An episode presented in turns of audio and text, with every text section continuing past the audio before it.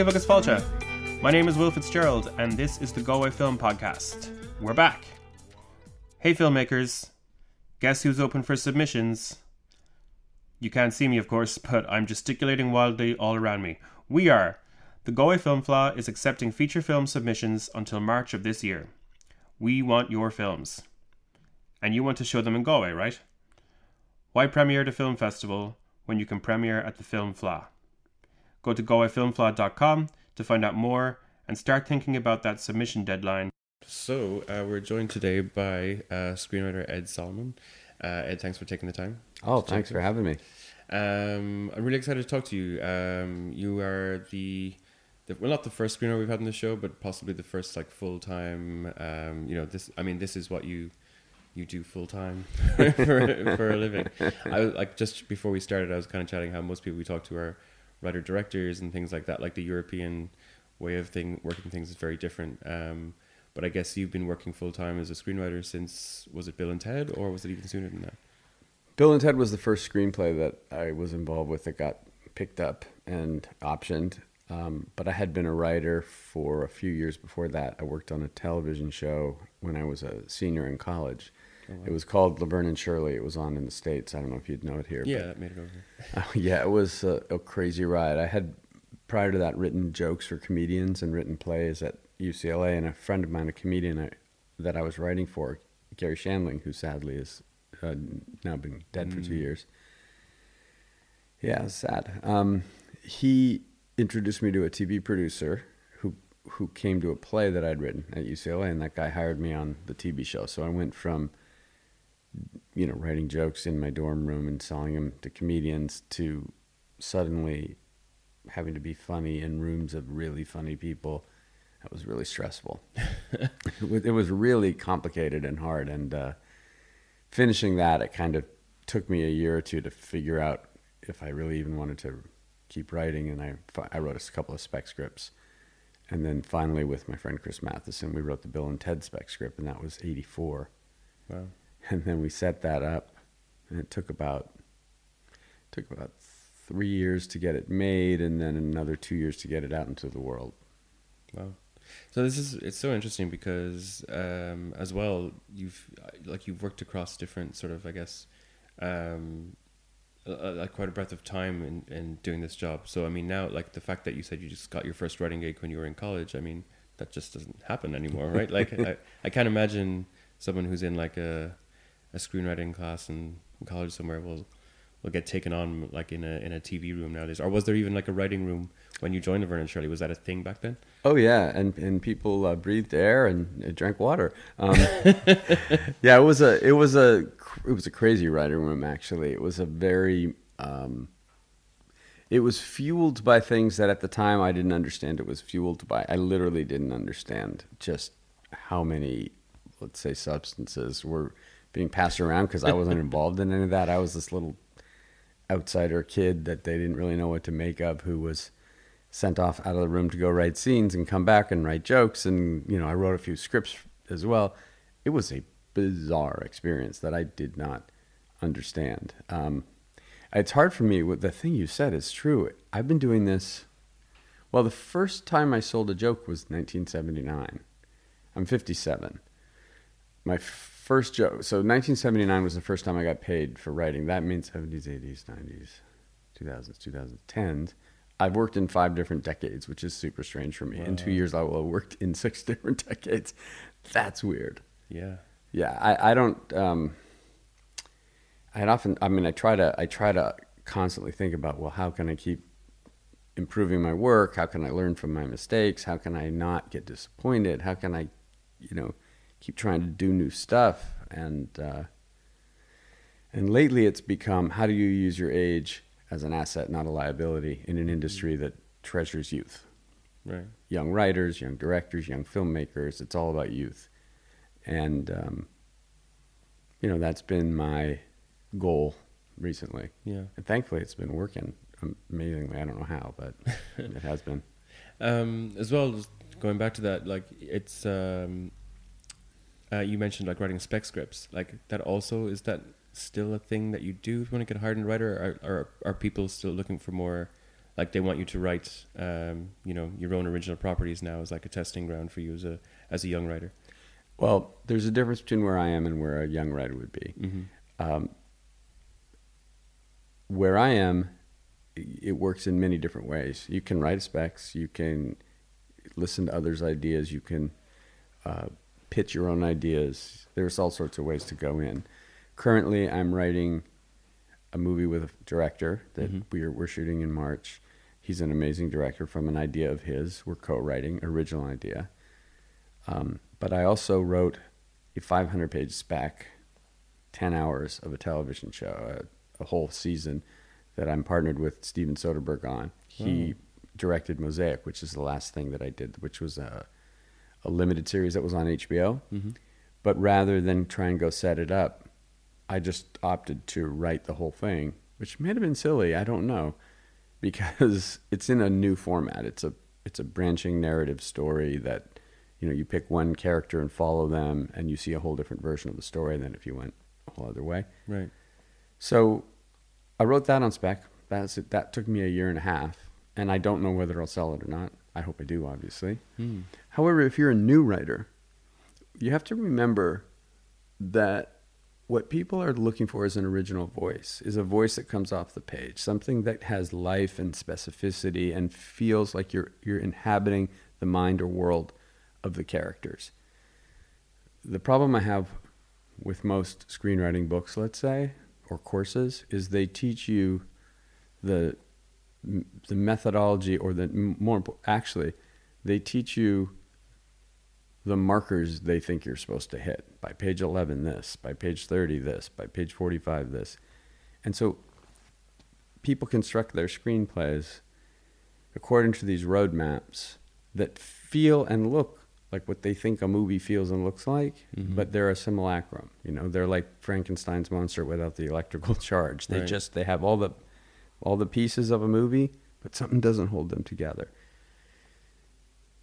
and I think it's a big mistake because we, first of all, anyone can structure a script if you try hard enough.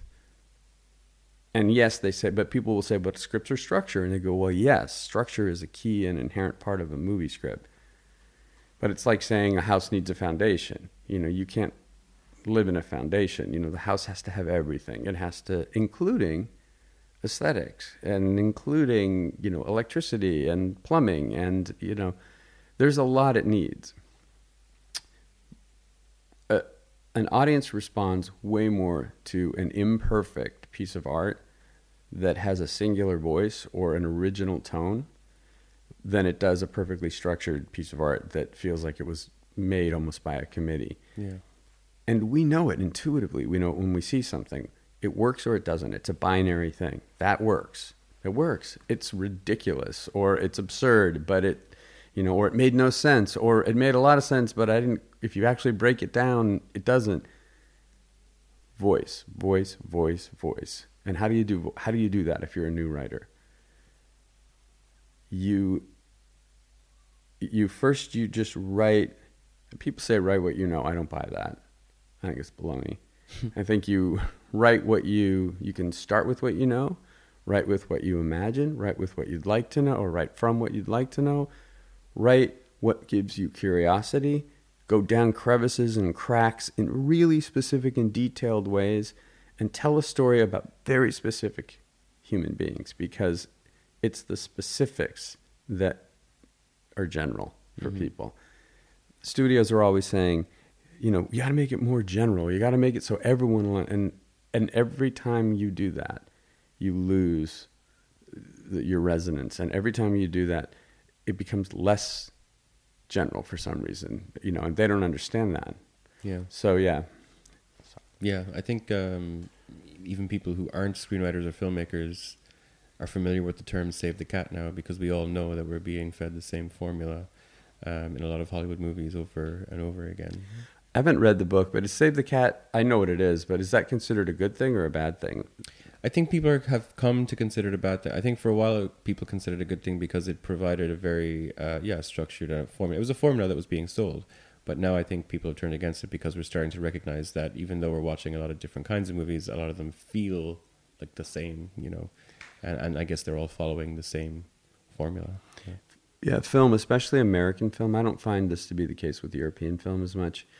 American film has become, you know, like an anthem that you can, you know, sing along to. Mm-hmm. You know the melodies, even if the words are slightly different. And you know what what American film used to be is now where television is, which is big, ambiguous, interesting characters with complex histories and you know not such pat, tried and true endings. And it used to be television in the 70s and 80s where black and white characters, you always knew who would win in the end, etc. And that's what movies have become. And movies are, are no longer uh, a good place to, to work, to be honest. Hmm. I'm moving almost entirely into TV, though the filmmaker I'm working with right now on this movie is a, an amazing filmmaker, so that to me is like worth doing. Yeah. But I don't want to write screenplays anymore for studios where I'm listening to people who truly have no intuitive instincts Mm-hmm. and are simply working off of numbers. It's it's no fun. I mean, it hasn't been fun for 20 years, to be honest. Wow. Yeah. Can you talk, tell us a bit more about working in TV action? Because we, I mean, here in, in Ireland, like we and the rest of the world, we all love to consume American television. It is we're all obsessed with it. It is um, where some of the most amazing um, audiovisual art is being made right now. Um, like how long ago back did you decide this is where I'm I'm gonna go? I started wanting to do it about 10 or 12 years ago, and I, I was, fortunately or unfortunately, I was very occupied doing um, film stuff, and I haven't really had a chance until four years ago to start shifting over. The difference is uh, vast. Part of it is the template that you have now is, um, um, it's it's it's very expansive and um, there aren't the limits that even that TV used to have. Meaning, you can tell a, a giant sprawling story over 20 episodes in a, in a season, or you can tell it in six episodes or 10 episodes. And so, what we're finding is that, you know, different stories that have different needs can be told. And we're also, audiences are much more interested in complicated humans because you know, people want to see art that both reflects back their experience as well as challenges them, intrigues them, teaches them about other worlds. People like to live in other worlds and explore, both empathically and out of curiosity. And so, um, you know, in a way, it's market driven, meaning people started flocking in the 70s and 80s to these blockbuster Hollywood movies. So mo- the Hollywood movie system started to shift, and gradually, and that's when it started to destroy itself. More and more studios wanted these so-called tent pole movies. They stopped releasing the the they reduced the amount of interesting, let's call them art, arty films, or Yeah. important films, which I think is pretentious and stupid, or or you know dramas, character dramas, um, interesting, quirky comedies, you know things that took a risk, things that were not easily quantifiable. Well, they started reducing those and reducing those till now they almost don't exist. And as that was starting to happen, audiences started to get frustrated, but it took a decade or two for the business to catch up. Yeah. And gradually, when distribution platforms shifted so that you know more and more people could start watching th- things in different forms, um, both filmmakers, writers, directors, etc., who were frustrated as hell at having to do these kind of studio crap, needed outlets, and audiences needed these more interesting stories, and so everything started to shift and continue to shift. So where the film industry now is a small handful of studios. It's Disney, which is buying Fox. There's Warner Brothers. There's barely Paramount. There's barely Sony. There's there's got to be more. like I'm, I'm sure. Uh, Probably not anymore. yeah, I mean, it's it's ridiculous, and now it's just the rise of obviously Netflix is the the big, Yeah. you know. Um, so you have made your fair share of blockbusters, though, as well. Um, like, what attracted you to those projects, or was there something about them that stood out for you? you know, you don't go into something knowing it's going to make a lot of money or be a Mm. successful film. I do the, most of my career, most of my life is, and I don't mean this uh, in a negative way. I actually don't. It'll sound like I do. Most of my career is failure. Um, most of my attempts don't work. Most of what I try to write doesn't sell. Most of what I sell doesn't get made. Most of the drafts that I complete aren't ready, and I have to do more drafts. And so it's easy now, now that I'm a 57 year old guy looking at a 30, whatever my career's been, 30 some odd year career. Um, 35, 36, 37, I don't know. Looking back and going, oh, you can sort of checkerboard or leapfrog. There's that, then that. Oh, there's that. And thankfully, I've still got stuff going. So that feels now contextually like, oh, I've had a really successful career. But the truth is, almost all of my career has been attempts, struggles, you know, scripts that didn't quite work, movies that got made but weren't well received, movies that got made and that weren't well received that were my fault, movies that got made and weren't well received that weren't my fault, movies that were some good, some bad, mm-hmm. and then a hit, amazing, and then, you know, Yeah. more struggles. And then, oh, thankfully, I've had enough hits where I can keep working. Because it used to be when I was younger, a good script, a good screenplay, or, or a successful movie bought you a good, fair amount of time. You know, when I was younger, a big hit movie bought you 10, 12, 15 years of being able to be employed. Uh, as you get older, and I don't know if it's the times are different or if the shelf life is different for older writers, I believe it's more the latter a hit just gets you what your next job. It doesn't get you much longevity. A good script gets you four or five years of getting into meetings and into rooms.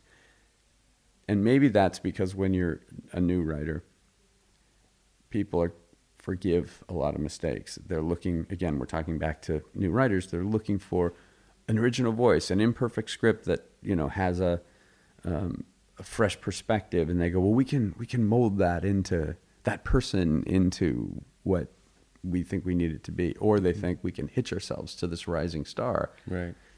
So, so the blockbusters were not something I was like drawn to to Yeah. do. Was Men in Black was a fun, weird, quirky idea that turned out to be a, a big hit. Bill and Ted was something that we were just trying to make each other laugh. Chris Matheson and me had no idea it would sell, and we certainly had no idea it would last culturally in the way, in the way it did. Some of the other ones, you know, I did X Men, which I took my name off of, which was a really stupid move, but. Um, that one I think was setting out to be a blockbuster. Mm-hmm. Um, now you see me was a job I took a movie that was going into production, but they really needed work on the the script, and I had to do a complete overhaul with like six weeks before production Wow. with this amazing cast, but we had no idea that would be a hit. Um, and you know something like Mosaic, which I just finished, which I was Mhm. talking about, I'm super proud of, just because it was a long, slow, arduous process. We were inventing a form, Mm-hmm. this branching narrative thing. Oh, because in the states, it's it's like a branching narrative where you watch it on your phone or computer, and it's what I was talking about that thing where you can pick a character, pick a path. But there was a second way of watching it too, which is as a regular limited series on HBO, and that's what's available here. And I think cool. it's Sky. Sky is it Yeah. Sky Atlantic? Is Sky it? Atlantic, yeah. Um, and I like both versions, but like I wouldn't have given anything.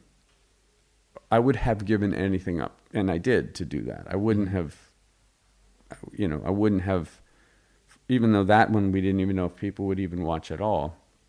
But it was just creatively really interesting, and knowing again, knowing that I want to be doing this a long time, I'm always trying to find things that'll keep me just outside my comfort zone, so I can keep improving. That's Yeah. kind of my metric now. Will I be a better writer when I'm done with this than I am when I'm started? It's the only way to keep competitive. Sure. And is another uh, like attraction of working in television, apart from the opportunity to take more risks and do more interesting things, like Mosaic sounds really interesting in a sort of choose your own adventure kind of character kind of way. Um, is it uh, like it seems attractive from a writer's perspective because it does seem like it, it's more of a writer's medium. Like the the showrunner um, has become in you know American television this all powerful like person who gets to um, run the show from the script as opposed to uh, in movies where we're still very focused on the director. It's just the difference of the form, and it's really true.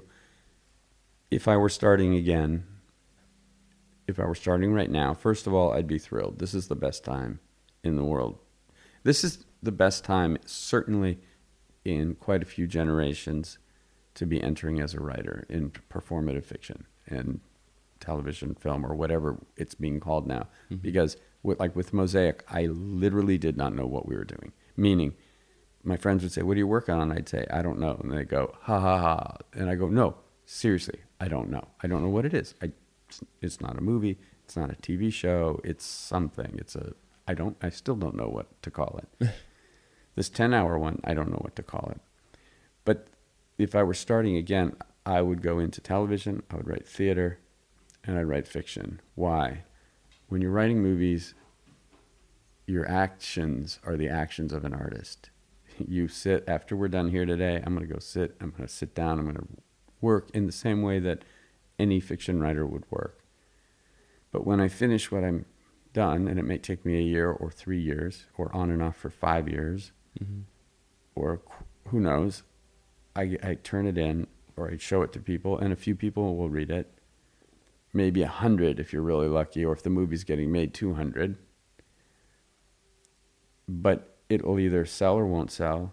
If it sells, people will start giving me notes. I could get fired, other people could write on it. You the director takes it, the director goes, I like this, don't like this. Depending on the type of actor, some actors in movies they'll just kind of ad lib. Point I'm making is it used to be really fun if your movie was getting picked up. I mean, the idea of walking on set and seeing, oh my God, they built a cafe because I named it this and described it as that. That was a great experience. But at the end of the day, it kind of is soul crushing. It's actually not, for me, something I could sustain anymore. Mm-hmm. Getting to write your and and having the words you wrote be the thing that people read or the thing that people say, and therefore what people see, I think is a much better way of living, even if it's, you know, regardless of financial you know, remuneration. I mean, my life, I've never made it taken a taken a job because it was for money. I often run out of money because not because of my spending habits, although I think my accountant would think otherwise. But I mean, I, I don't have an extravagant life but I'll run out of money because I'll spend two years working for no money on something that I really care about that doesn't sell. Right. And my feeling is always as long as there's enough money coming in where I can, you know, make my kids, you know, pay for their meals and their school and keep my rent in my apartment, etc. I'm okay. You're happy. Yeah. And my goal now is get another 20 years of that, you know, and some savings so that I can finally retire and move somewhere like Galway. Please do. Yeah. There'll be a, a, seat at Naughton's with your name on it. I would like that. That would be really fun. Although I don't know if I can, um, I don't know if I can, I'm going to have to pace myself better than I did yesterday. Yeah, right. you might hear it in my voice. Yeah, I, I think uh, the fans at the Bill and Ted uh, Q&A at the FA this year got some really, some bang for their buck. Oh, it was so much fun. That was a blast. I, I, um, if you, uh, if I could take the audience out for a drink every time, I, I would.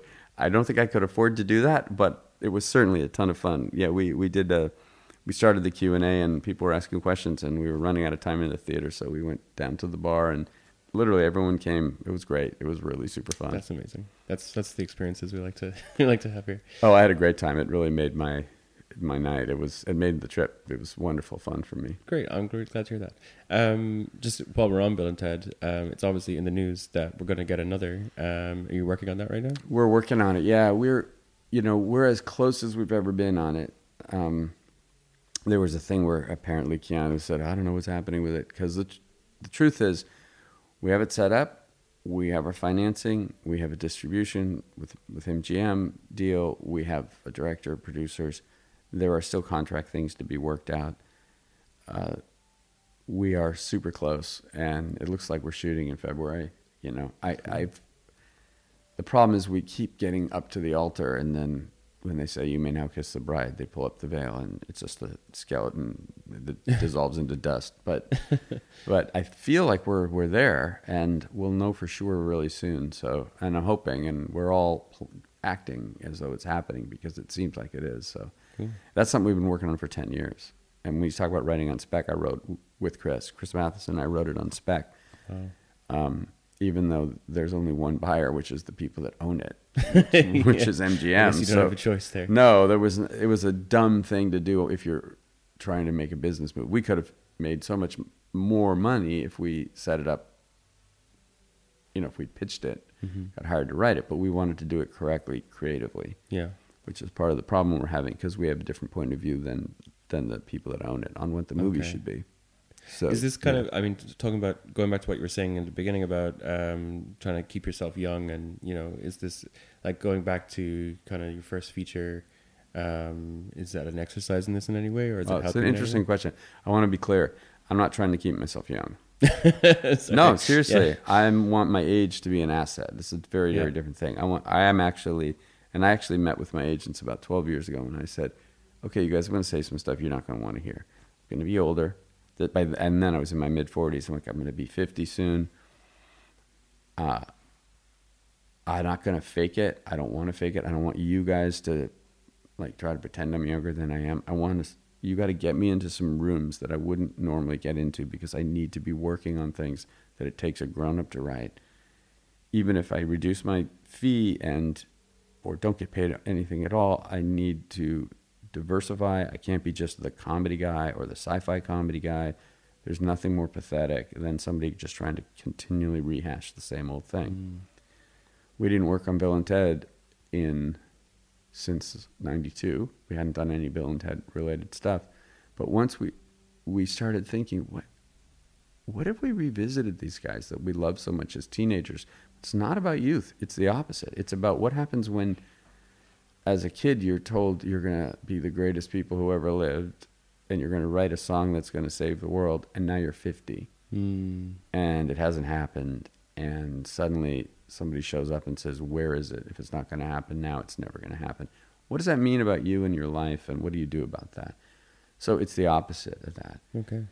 I'm you know fortunately i don't have to dig around in the you know in the in the um in the drawers you know for old material trying to rehash. That's the absolute opposite of what this is about. This was like characters we loved that whose essences we loved to live inside. They were Right. really fun to inhabit these characters. Who we thought, wow, there's more story to tell that could be really meaningful to us and make us laugh, but also would be a fitting end to this arc that spanned my whole career. And I hope it doesn't obviously end my career. that would not be good, but end to this particular Yeah. arc, you know. And also allow a next generation, like they have daughters in the in the movie, and sort of Oh, allow the next generation to maybe take over from Alex and Keanu to that's how we would like to do it. The Wow. studio would like to maybe reboot the franchise starting fresh Oh with young Bill and Ted's. no. And we're saying let us finish the story of of old Bill and Ted yeah and give you, you know, young women in this case to take the next step. yeah And that's where the schism is between what we're trying to do and what the studio's wanting to do and that's where we keep having the friction, but we're we're getting closer. Yeah. Oh, I'm really excited for it now. That just sounds like an amazing. Uh, I appreciate it. take. and everything that I want to see in, you know, um, I guess continuing franchises. Uh, you know, like you said, diversifying um, the leads, passing it on, um, as opposed to rebooting. It's uh, Well, there's always the question: How do you do a sequel or a series of sequels? And I think you have to look at the paradigm of the franchise, whatever the franchise is, and understand what its organic nature is. Because some franchises, Indiana Jones, he doesn't change, and he shouldn't change. And when they try to make him change, the movies aren't as good. Some are so those are a certain type of story. Now we're going to see the same character in a new adventure, and he's going to be basically the same at the beginning as he is in the end. We didn't.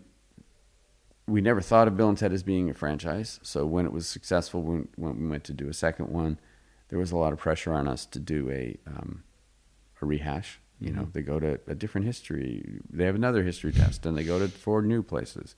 Or, well, what if they have an English test and they go to a, they go into books, and that felt like the same movie. Ultimately, it was still kind of a time travel movie, whether they're going to hang out with Huck Finn and Raskolnikov, or I'm just making stuff up, but like whatever that is, it still was very similar Mm-hmm.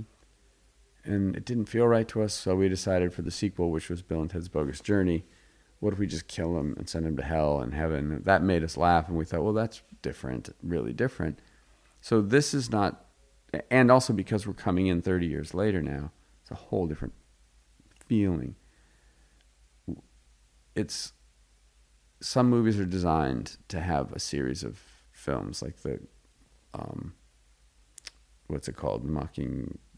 I can't believe I'm spacing on it, but you know, like The- Hunger yeah, yeah. Games, The you Hunger know, Games, yeah, yeah. Hunger Games, or even Star Wars, or you know, the ones that are tricky is when something is a surprising hit, so then they try to redo it. That's that's where you got to be a little careful. Mhm. You know, Now You See Me was that way. I don't think we, you know, it wasn't really designed to have a sequel. So, um, when we did the second one, it was a complex experience creating a second chapter of it that didn't, you know, Sure. that didn't have um, that seemed fresh. Yeah. One last question, because you mentioned that um, you know, you think now is like there's never been a better time if you want to be a writer and to get into the game. Um, but you also think that it's possibly not the most competitive time also to be trying to break into this uh, like the market of film and television writing. Well, you have a lot of people trying to get in, but you also have a lot of people needing material. Mm-hmm. It's still expanding. It's still the Wild West in a certain way. It's still a seller's market, so to speak. The real issue is not is the market receptive to you. It's is Mhm. your work as good as you think it is. That's the issue, which will always be an issue. It's just like, you know, there. It's easy easier to distribute stuff. It's easier to make stuff. You can you can shoot a movie on your phone. You're holding in your hands the means of production and distribution. And you can you can make a movie on your phone, you can edit it on your computer, you can distribute it from your phone and your computer. You can do that. Mm-hmm. So why aren't there a million great shows and movies from new filmmakers? Right. The reason is the real hard thing is not getting your stuff out there into the world. It's not distribution. It's not even getting your stuff bought. Everybody thinks the hard thing is getting your stuff seen by the right people. The hard thing is having the courage, discipline, self reflection, empathy, compassion for other humans and yourself, and to dig into yourself, come up with a story that is meaningful to you, work the story, rework the story, get it out, properly assess what's working and not working about it clearly. Really, really hard thing to do because you're using the same brain that designed the story to criticize the story. Mm-hmm. Figure out what you need to do. Keep working it. Know how long to stay working on it and how long to and when to step away. And then doing it again and again and again until finally your work has that quality that separates it from other work. Doesn't mean stru- it's structured better than anyone else's script. It means it sings, it comes alive, it has a voice, it has its own power, its own energy, and that's what makes it rise above the clouds. Right. And what happens then is the giant behemoth that is ever expanding right now, that is searching for material, plucks it up, finds it. The issue is not that you're sitting on a great script that no one can read because you don't know the right people. The issue is you're not, first of all, you're not continuing to create stuff. We're never, I'm never as good as I would like to be or as I think I am. A draft I finish feels really good, but that's because it feels good to finish something. It's rarely what I was hoping it would be. It takes a lot more work than people understand. Um, again, I don't want to take too much of the time, but I, yeah, good. I yeah, I, I, yeah. I will often do a thing where I, when I go talk to a film school or or young writers or at a conference, I will go, "Hey, I just want to get a sense of the room." And I'll look around, maybe there's 25 people in the room. I'll say, "I just want to know, you're all writers, right? You know, because I'm in a writing class and they'll raise their hand. Okay. How long just on average does it take you from original idea to this is the best script ever and it's ready to shoot?" And I go around the room and I'll ask, you know, and someone will say eight weeks, someone will say three months, someone will say 10 weeks. In, in general, it's between three weeks and like four to five months. Hmm. I've never had anyone say more than four to five months, which feels like, you know, a legitimate amount of time to write a script. Maybe a little longer if people are working part time. And then I'll say, okay, great. Um, now I need you all to stand up. And they all stand up and move to the side. And they all move to the side and I'll come up to the stage or come up to the front of the room. They'll come up to the front of the room. I'll go sit in the classroom in the chairs. And I'll sit there and I'll get, okay, you guys need to tell me how you do it. I've been doing this 35 years. It, it takes me three times as long to write a screenplay as it takes any of you. So you're obviously have all the ideas and are way more talented and know way more than I do. So tell me, you guys teach this. And people were like, okay, I get it. You could have just told us that. You didn't have to make us stand up. Get around the room. yeah. I'm like, yeah, no, I could have, but you wouldn't have heard it, you know? It's harder than you think. And by the way, it doesn't mean it's torture. Mm-hmm. And I think writers that are like, oh, it's torture. Uh, we're getting it out of me. That's a, it's just as indulgent. And it's just as foolish as, oh, it's easy. You just write what comes to mind. That's the other end of the, you know, Mm-hmm. in, you know BS self indulgent spectrum. It doesn't have to be torture. It can be joyful and painful and you know difficult and easy and thrilling and boring. It's all those things. That's part of the whole journey of it.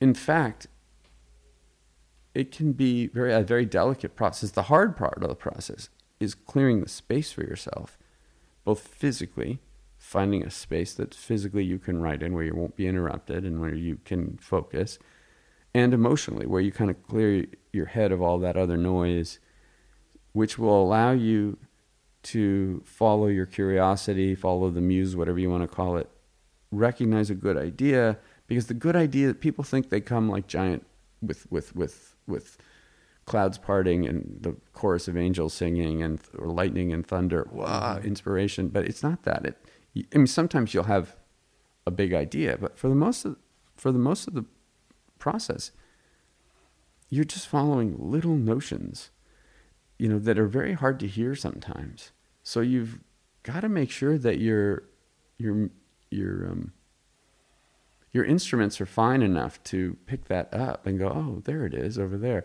and you follow that curiosity around the corner and pursue it to the next thing and the next thing. That process takes a long time. It's harder work. It doesn't have to be painful work, as I said, but Mhm. it's all process. Yeah. People get so result oriented. Like, I got to get it finished. I got to get it finished so I can get it to an agent, so I can get it to a producer, so I can get my career going, so I can quit my day job, whatever. Yeah. Or when you're doing it for a living only, like I do, it's it's like, got to get this done, got to get this out. That mentality just destroys it. It's just like, keep working, work as hard as I can. Working hard doesn't mean gritting your teeth and clenching your, you know, clenching your muscles and Yeah. you know, it just means focusing, concentrating, working, having patience, working it, reworking it, continuing, and becoming in love with the process itself. Because that's all you have is process. The result happens very rarely, and once it does, it's past you as soon as it happens. Um, your script is this, uh, you know, just this emerge, this um, this uh, what's the word? This morphing, constantly evolving thing that Mhm. you're trying to just keep honing and refashioning until it you can no longer make it better and then it's done and you keep going to the next thing and that process is what i love and that's what my whole life is and that's why i don't watch the movies usually or at least not after i've seen them once or twice at a screening or something Mhm. that's why I don't. Um, I try hard not to um, get too. I try not to let myself get dis. You you can't help but be disappointed when something doesn't sell or doesn't work or, or gets released and is bad. It's it's very very very painful. I mean, I'm not kid. Let's not kid ourselves. But I try to just take that blow, see if I learned anything from it, and just keep going. You know, every day, every day. Just go sit and write. I'm going to go sit and write. Have my notebook here, Yeah, and you know, with no idea of what's going to happen to any of it. it's exciting. Mhm. Um, on that note, uh, Ed Solomon, thanks very much for talking to us. Thank you. That's our show. The Galway Film Podcast is produced by Grease On Demand Skillnet Training. If you liked what you heard, leave us a review on iTunes.